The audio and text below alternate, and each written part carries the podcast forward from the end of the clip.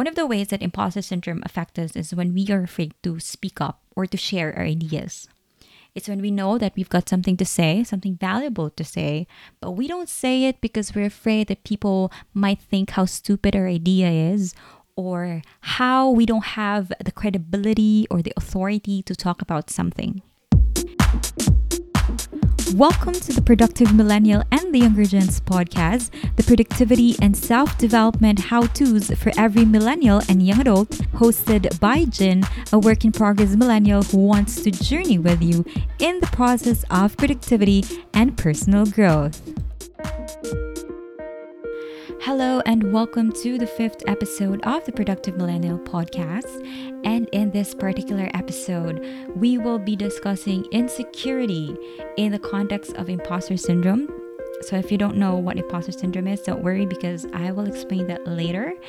And towards the end of this episode, please stay tuned because I'll be giving some helpful advice on how to overcome imposter syndrome and our personal insecurities.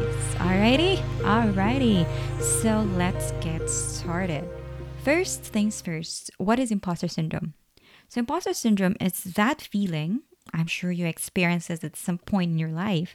It's a feeling that you are not good enough, that you are a complete fraud, that you are just faking your achievements, or that you don't deserve what you have right now, or the opportunities that are being presented to you.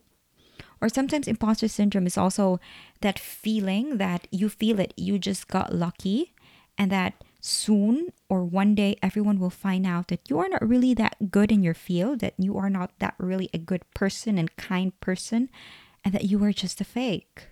Have you experienced that? Have you? so, if you are suffering from the imposter syndrome, I want to welcome you, ladies and gentlemen, to the secret circle of high achievers. Yay, high achievers, high achievers. and being an honorary member of the secret circle, which is actually just another way of me saying that I felt like an imposter in several occasions in my life. I feel that I'm the best person one of the best people in this world, in this universe rather, to talk about the imposter syndrome. Knox. But seriously, I felt like an imposter in several occasions in my life.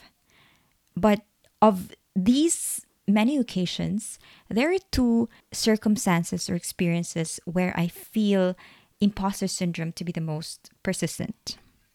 Number one is when I took an entrance exam in this university and I passed the exam and then I later studied in the same university.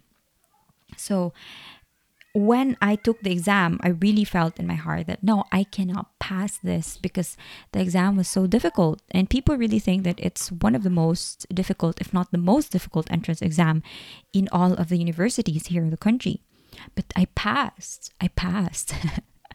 but instead of believing it and really cherishing how smart I am, I I doubted myself. I feel like no, self, you are not that smart enough. You are not you don't really that have high IQ to really pass the exam. You know what, self? You just got lucky. And that was my mindset all throughout college that I just got lucky to be in this university that I don't really, you know, I, I'm not really that smart to be in there. And so I have to work I'll have to work. I have to study twice or thrice as hard as my classmates so that I can keep up with their intelligence. Otherwise, I'd be kicked out of the school. so somehow it worked for good, I guess. And the second episode of imposter syndrome that I can't really seem to like like really eliminate from my life at this stage and I'm trying to work on it by the way is in the area of spirituality. So for those who don't know, um, I'm actually part of this Catholic community and I'm an active member there. And what we do is like we share God's word to others and we share our reflections of the Bible. And every time I talk about being obedient to God and trusting in the Lord, I feel like a complete fraud when I talk about it because I am not practicing it 100% of the time. There are times that I doubt myself, I doubt God, I doubt God and I I sin, that's that means that I disobey God and I hurt other people's feelings and we know that God calls us to love and sometimes I fail to love people. So, when I talk about these spiritual things, about what Jesus wants us to do in this world and to our neighbors, I feel like, uh, who am I to actually talk about these things? And I don't know if you feel the same way, but if you're a Christian or a Catholic, hindi ka nag-iisa, pre. and that's the reason why I picked this topic because I feel like there's a number of people out there who will be listening to this and feel the same way. Like they feel at some point in their lives that they are an imposter, that they're just winging it, and one day they're afraid that someone will like uncover their their their activities. and what I'm trying to say is that my my hypothesis is not really is not really in, inaccurate. So it's it's in fact accurate because according to the International Journal of Behavioral Science, a whooping 70% of people experience imposter syndrome, or again, the feeling that you are a total fraud, that you are not really that good enough. And in fact, my beautiful friend JLo, wow, friend, close te, she said, and I'm not making up this quote, she actually said this. She said, even though I had sold 70 million albums, here I was feeling like I'm no good at this. And A, that's imposter syndrome working in the background of JLo.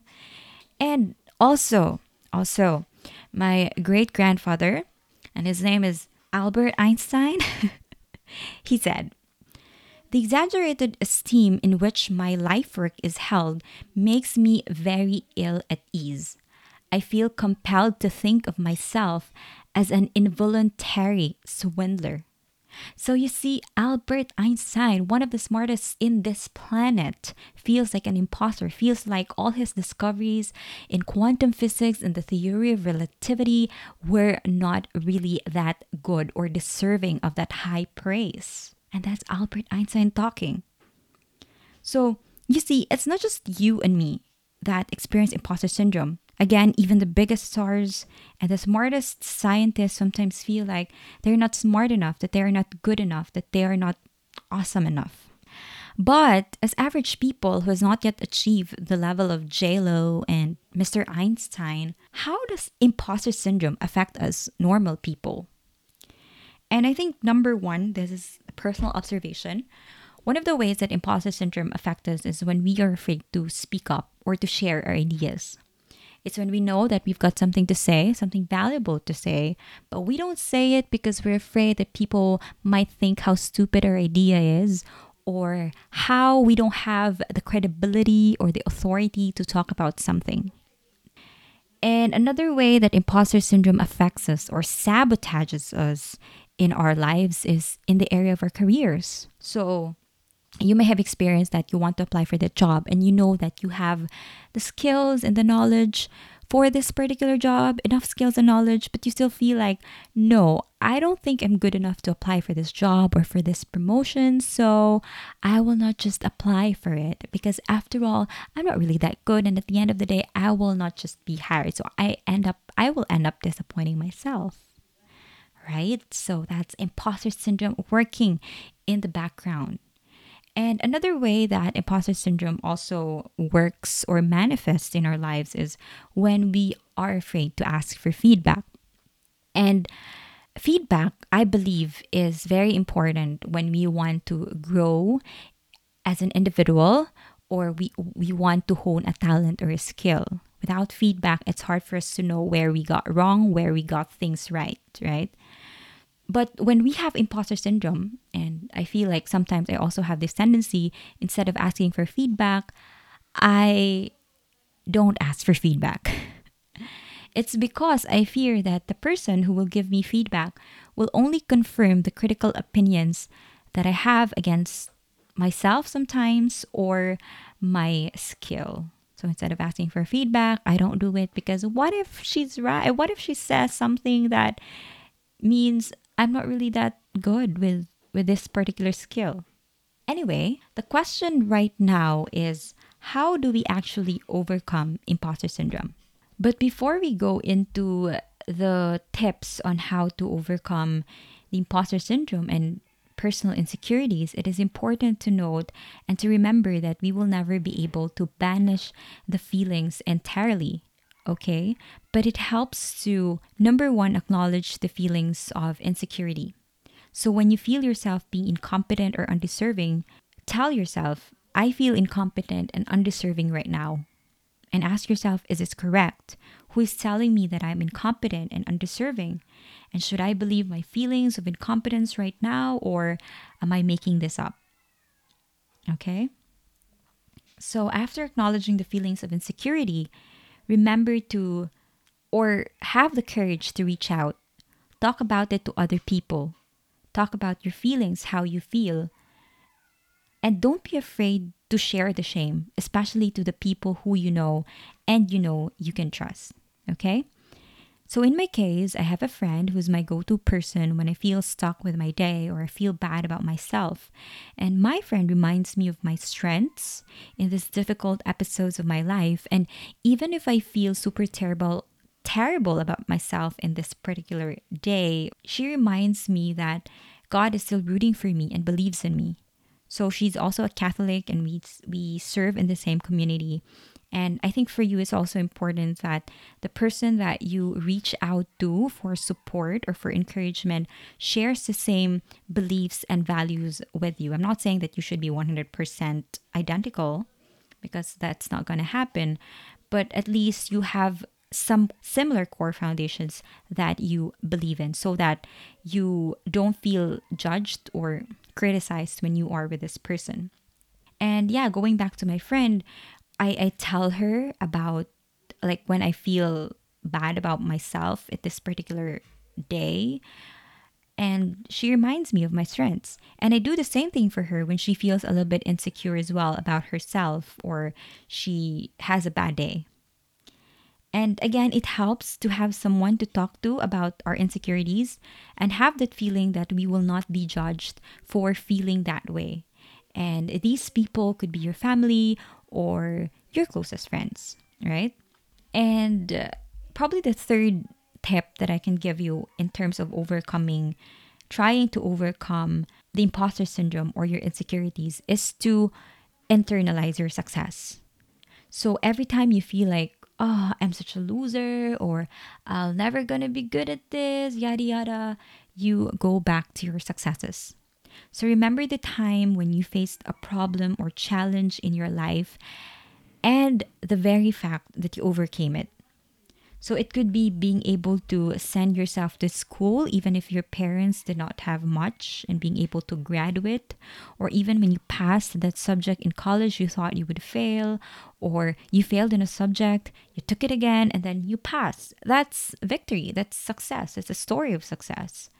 Or if you're working right now, maybe you got promoted at work, or your boss told you you did a great job in this project or something, or maybe you you know in the area of relationship you you got out from a very toxic relationship in the past and now you have moved on or you saved up for a travel or trip to a place which you thought you could never afford but then you were able to get there or it could be as simple as reminding yourself of that little moments when someone told you in the past how much they enjoy your company or your humor or as simple as your existence.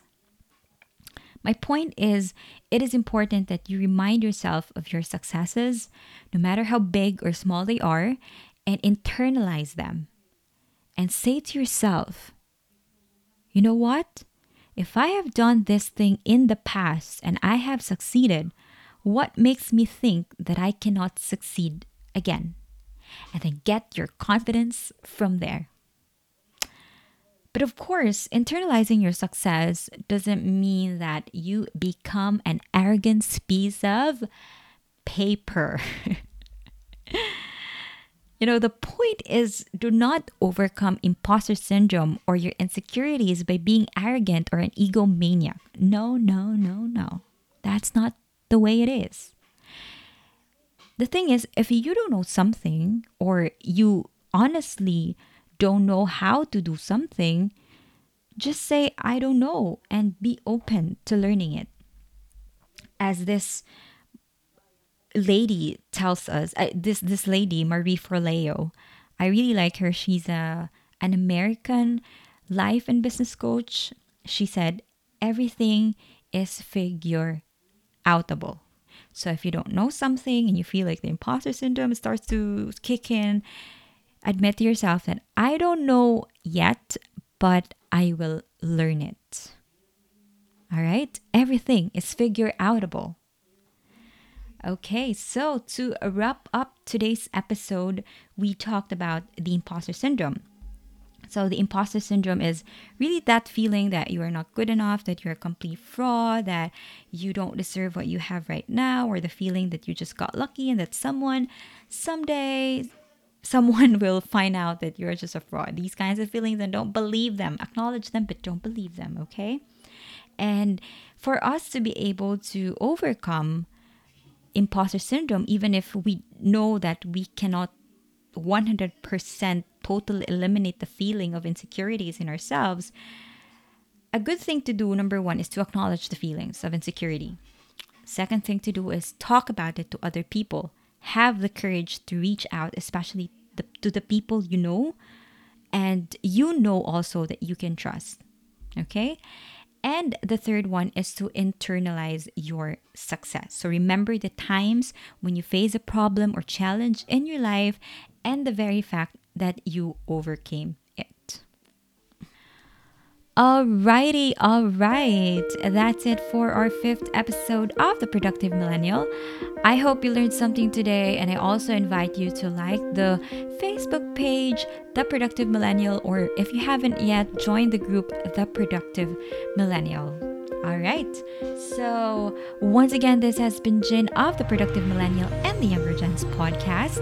And remember, the goal is not productivity, the goal is to grow and to help others grow. Bye. See you in the coming episode.